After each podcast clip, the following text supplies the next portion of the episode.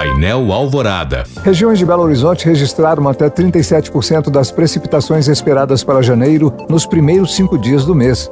De acordo com o um boletim divulgado ontem pela Defesa Civil Municipal, é o caso das regiões do Barreiro e Centro-Sul, que registraram 123,7 e 120,9 milímetros de chuva, respectivamente, desde o primeiro dia do ano. Já as partes da capital que registraram menor índice foram Venda Nova, com 65,8 milímetros, e a região Nordeste, onde a precipitação chegou a 60 milímetros nesta quinta-feira.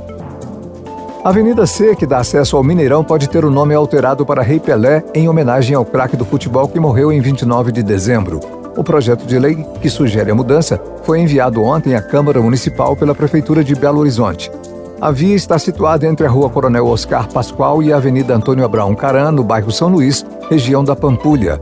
O presidente da Câmara, vereador Gabriel Azevedo, garantiu a aprovação do projeto assim que o legislativo retornar do recesso. Isso porque a medida precisa tramitar apenas em turno único na Comissão de Legislação e Justiça.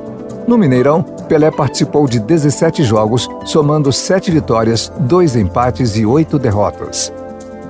Termina na próxima segunda-feira o prazo para justificar a ausência no segundo turno das eleições deste ano. O procedimento pode ser feito pelo aplicativo e-Título e pelo portal eletrônico Sistema Justifica. Também é possível fazê-lo por meio do envio do requerimento da Justiça Eleitoral à zona eleitoral responsável pelo título. Quem não justificar a ausência nas eleições terá de pagar multa. Lembrando que a justificativa deve ser feita por turno, ou seja, quem faltou nos dois turnos deve fazer o procedimento novamente.